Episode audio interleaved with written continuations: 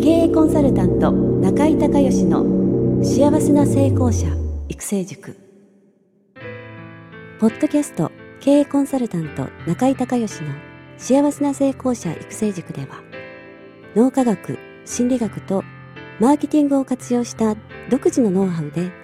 ビジネスと人生のバランスの取れた幸せな成功の実現をお手伝いします。この番組は経営コンサルタントであり幸せな成功者育成塾塾長の中井孝義がお届けします。皆さんこんにちは。中井孝義です。この番組では私がこれまでに800人以上の経営者の経営相談人生相談に答えてきた中で確実に成果を上げたビジネスと人生のバランスの取れた幸せな成功を実現するためのノウハウをベースにしてリスナーの皆さんや塾生の皆さんからの質問に私のオフィスやスタジオセミナー会場などから直接お答えします。リスナーの皆さんこんにちは。経営コンサルタントの中井隆義です。今日はですねえー、ご存知の方もいらっしゃるかもしれませんけども、オフィスを引っ越しまして、えー、同じ品川なんですけれども、えー、海沿いのですね、もう東京湾に本当に、えー、面してる、えー、真ん前がですね、お台場のフジテレビで、えー、左手がレインボーブリッジが見えるというね、新しい、品川の、まあ、新オフィスと呼んでるんですが、えー、新オフィスから、えー、ポッドキャストをお送りしたいと思います。で、今日はね、えー、お客様が、えー、来てもらってまして、えー、実は、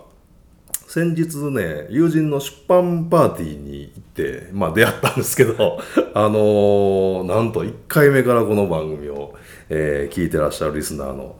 方で、えー、非常に熱心にですね、えー、私の番組をまあ聞いていただいているということで、いろいろ質問に答えたらですね、えーまあ、せっかくなんで、えー、いい質問なんで、あのー、もう番組でやりましょうよということになりまして、今日は特別に、えー、新しいオフィスに、えー、お客様としてね、え東京のマッチさん、はい、はい、えー、お越しをいただいてます。えっ、と、簡単にちょっと自己紹介をお願いできます？はい、えっ、ー、と、東京に住んでおります、マッチと言います。はい。はい、はい、えっ、ー、と、コンテンツ配信の事業を、あのこれからやっていこうと思って、はい、えー、中井先生にい。ろいろご質問したいなということで、はい。はい、えーと、お伺いをできたらなと思ってますのでよろしくお願いします。はい、よろしくお願いします。そのコンテンツの配信ではどんなコンテンツの配信されてるんですか、えーとですね、セミナーとかあとはインタビューした時の音声とか、そういったものを、えーと、販売する、えーと、事業となってます。はい。わかりました。はい。それでは質問をお願いできますか？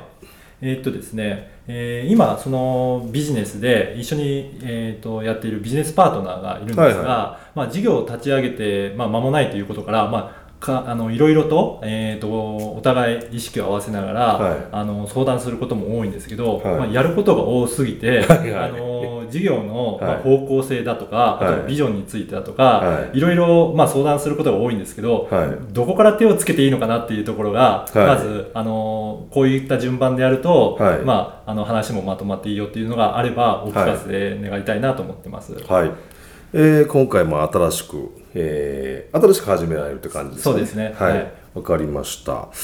あのね、もうポイントは5つしかないんですよ。はい、あのさっき言っときますね、えー、ミッションで、ね、使命、まあ、事業の目的、それからビジョン、えー、成功している将来像ですよね、えーまあ、目標、それからバリュー、価値観、えー、そのビジネスをやっていく上で、えー、絶対にその外すことができないというか曲げることができない価値観そして事業計画と事業予算もうね、ポイントはこの5つしかないです。でもこの5つがなかなかまあ難しい、それぞれね。えー、っていうことなんですけど、えまずね、その一番初めに、あの、お話し合いをしないといけないのはミッション、まあ事業の目的ですよね。そもそも何のために、誰のためにそのコンテンツを配信してるのか。これがずれると、もう全て事業成り立たないので、で誰の何のためにお役に立つためにその事業をそのコンテンツを配信するのかっていうのをあの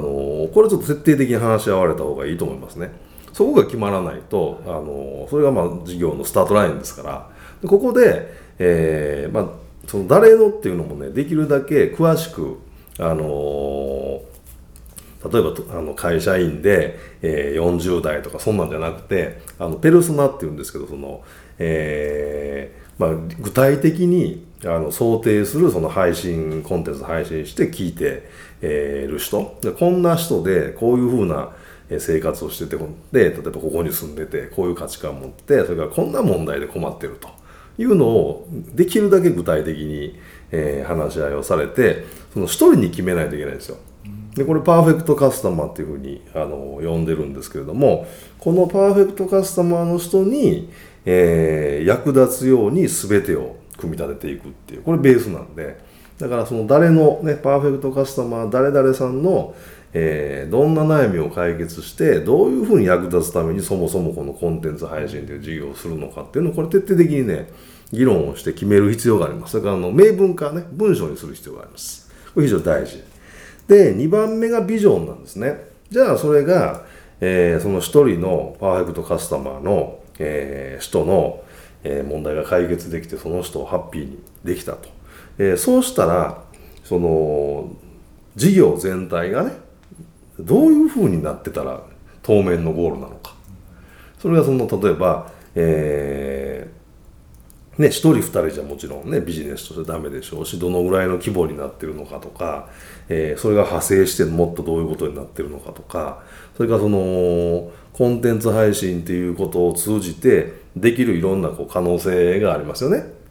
コンテンツの種類もそうだろうし、はい、そのコンテンツの配信ということをキーにして実際はネット上じゃなくて例えばリアルのビジネスにつなげることもできるかもしれないしそのコンテンツ配信しながら今度物販もできるかもしれないし、まあ、そういったあのいろんな可能性があるじゃないですか。でその辺のビジョンもすり合わせをしとかないとあの後で、えー、食い違うとまた、ね、大変なことになるので、え、そこもしっかり話をしとく必要があります、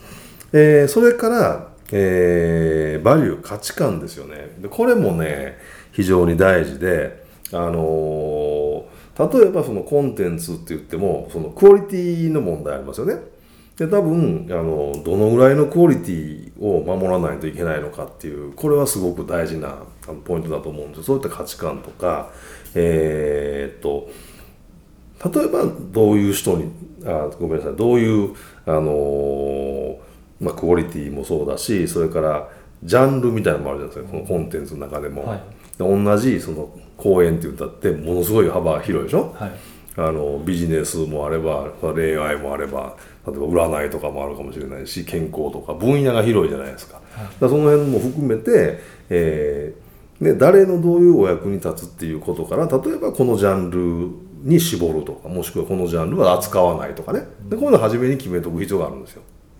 その辺を徹底的にあの時間かけて議論をされると言います。で順番も今言った順番ね。でそれから次が、えー、事業計画、えー、いきなり、あのー、たくさんのことをいっぺんにってできないですからどのぐらいのスケジュールを持って、えー、そのビジョンを達成していくためにどんな計画でやっていくのかっていういっぺんに全部できないから一つ一つしかできないのねだからまず何を、あのそのマッチさんの会社がえー、メインで売りにしていくのかっていうところも決めないといけないしでそうするとえー、そのアイテムもしくはその、えー、コンテンツを、まあ、しゃべる講師の人であったりそのテーマであったりっていうのをやっぱり、あの、絞り込む中で、えー、こう広げていかないといけないじゃないですか。でその広げていくタイミングであったり、えー、計画的な部分ですよね。規模的な部分も含めて、えー、スケジューリング化しとかないと、あのー、みんなが同じスケジュールでイメージして走れないと、あのー、誰か一人でもイメージが違うと、えー、うまくねいかないですからね、えー、それがまあ事業計画ですよね。それが最後が予算。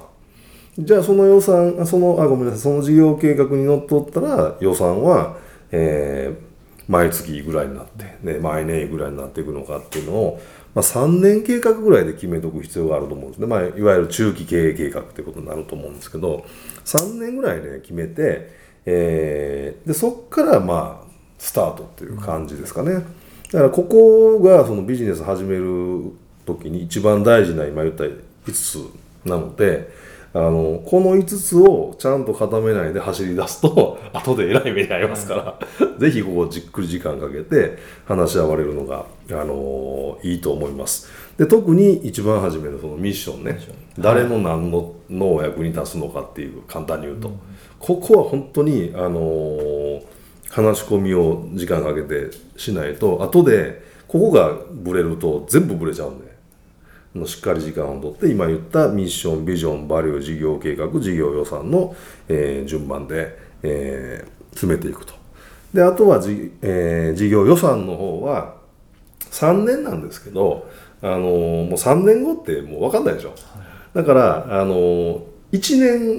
年後はね、あのー1年分は割と細かく真剣に作ってあと2年目3年目はね、あのーまあ、なんとなく こんな感じぐらいでその1年目をベースに作っていってで1年終わった時に次の1年を真剣にまた細かく作り直すっていうこのサイクルがいいんですよ。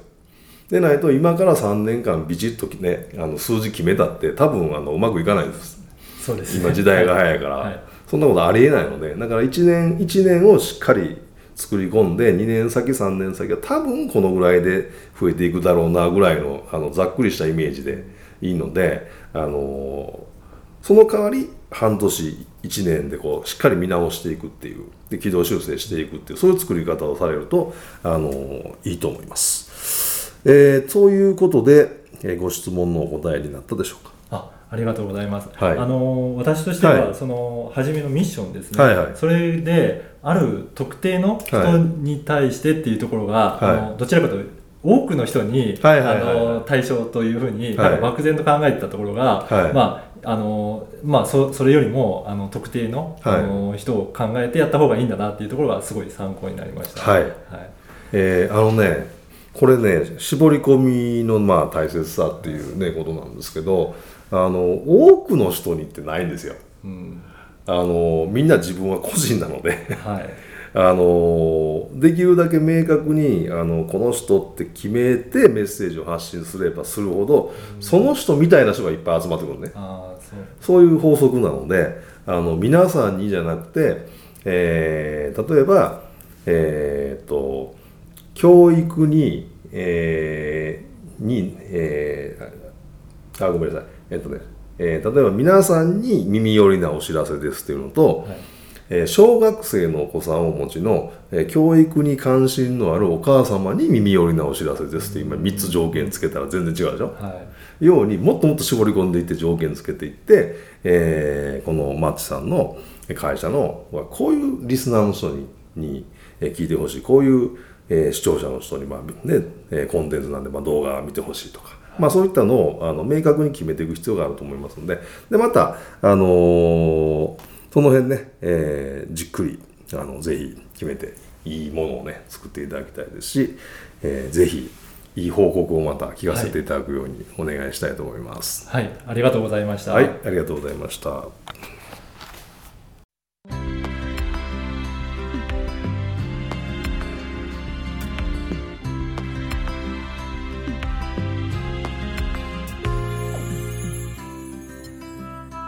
今回の番組はいかがだったでしょうか？あなた自身のビジネスと人生のバランスの取れた幸せな成功のための気づきがあれば幸いです。なお番組ではリスナーの皆さんからの中井隆義へのビジネスや経営に関する質問を募集しています。質問はホームページの受付フォームからお願いいたします。また全国各地から